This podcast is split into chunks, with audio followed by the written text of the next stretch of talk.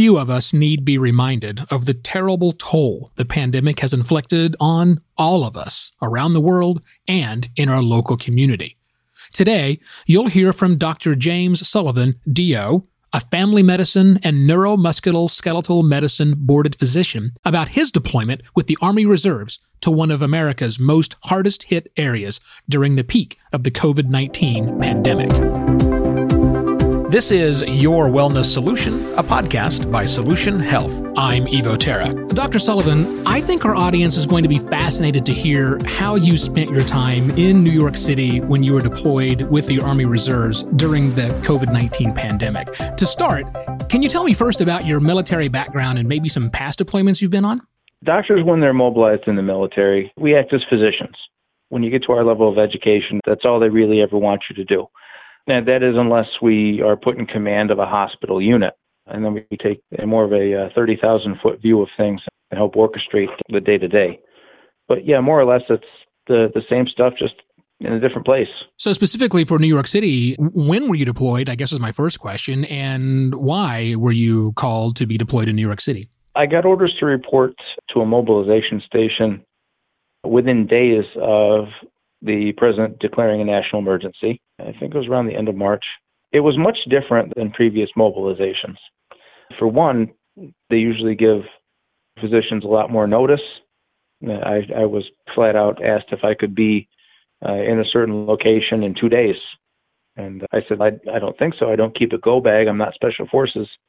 My schedule is loaded. I got meetings. I got patients. They were like, sir, we're really not asking. And everything goes out the window in a national emergency. Yeah. What did your family think about you being deployed in the epicenter of the, well, one of the worst pandemics anybody alive can remember for sure? It's a blessing that we didn't have much time to think about things. When we reported to a mobilization station, we had no idea where we were being sent. No one did. This was, in fact, the largest mobilization of the Army Reserves in history.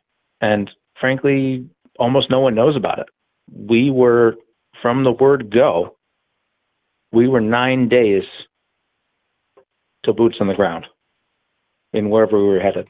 It takes nine days for a group of generals to agree on what color the uniform is going to be. It, it, was a, it was a staggering pace, and the fact that pretty much every single medical personnel that could be mobilized in the Army Reserves was called a lot of things were going on in upper echelons as this whole planning process was going on.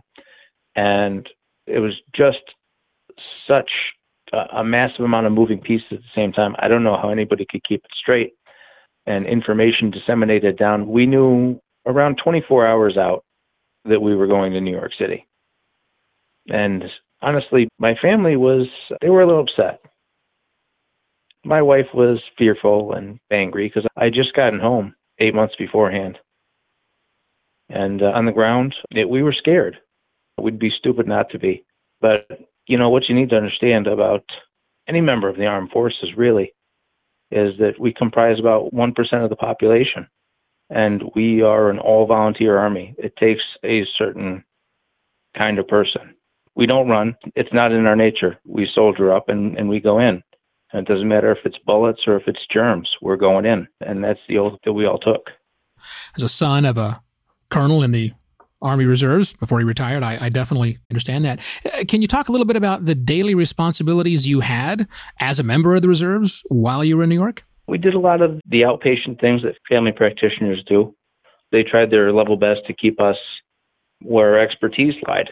And they needed family practitioners just as much in Queens Hospital as they needed doctors on the floor. So there was a lot of remote visits, of course, ran testing tents, and I also rounded on patients that were in the hospital afflicted with the virus doing OMT. How did you specifically use OMT to treat COVID 19 patients? Uh, OMT or osteopathic manipulative treatment is it's a pretty good adjunct to someone hospitalized with pneumonia. There have been innumerable studies done that support better outcomes when it's used in a hospital setting on patients hospitalized with pneumonia. The techniques that I used were a little bit varied, but they were based on a protocol that was established, a study that was done by uh, New York College of Osteopathic Medicine. They centered around ways to improve rib motion, respiratory mechanics, and to optimize lymphatic clearance from the lungs and the pleural cavity. This was something that was particularly effective in COVID 19 because this was an interstitial pneumonia. And that is to say that the fluid in this pneumonia was not in the air spaces, but in the tissue of the lungs. It, it is very much a lymphatic problem. It's like tissue swelling in the lungs. And once the body gets overwhelmed with that fluid in the tissue of the lungs, it starts to weep into the air spaces and starts to congeal, something we've rarely ever seen in the disease process. And uh, so it's that reason that I took to the floor to see patients, and my goal was to keep these patients from the ICU. Once patients got into the ICU, one, they're in a fragile condition, and not to say that manipulation can't be used there, but once they got bad enough to be intubated, survivability at that juncture really kind of dwindled. I turned my skills to those that I could try to help stay out of the ICU. And once the physicians there really saw the results, the, the quick turnarounds, it really started to garner some attention and things got pretty busy for a while there. Were you deployed? You, you mentioned hospitals. Were you deployed in like standard hospital buildings or some of the field hospitals that they had set up? Originally, we landed uh, at the Javits Center where the Army Corps of Engineers did a monumental job, and I, I really don't think they get enough credit for setting up a hospital, a field hospital in, inside a, a convention center. What a feat of engineering! That convention center was turned into a kind of a, a hospital on the fly that I think we had the capacity.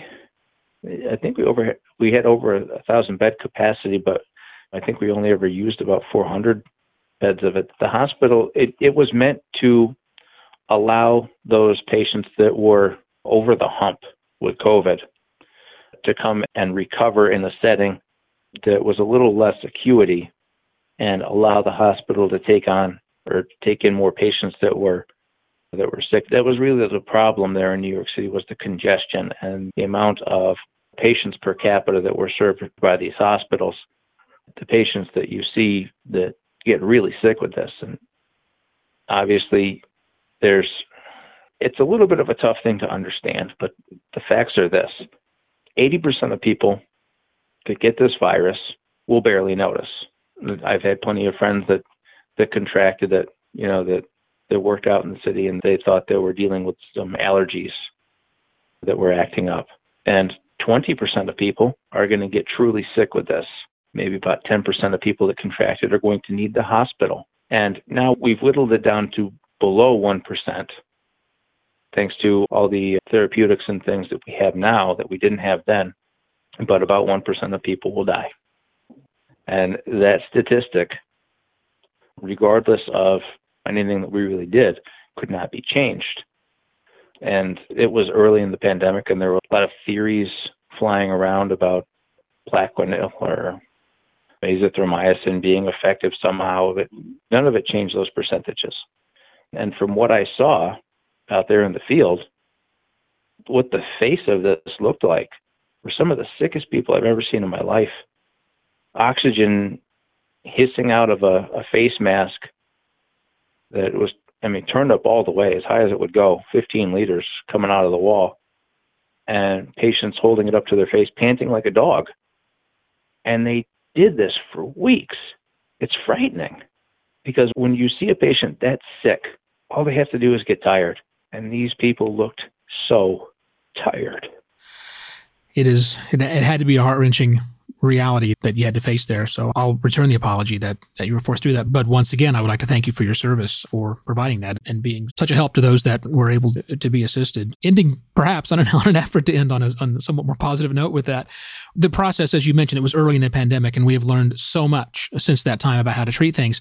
Were you able to learn things during that deployment and then bring them back? Home with you in regards to protocols and how we care for patients uh, uh, of COVID 19 and, and other issues.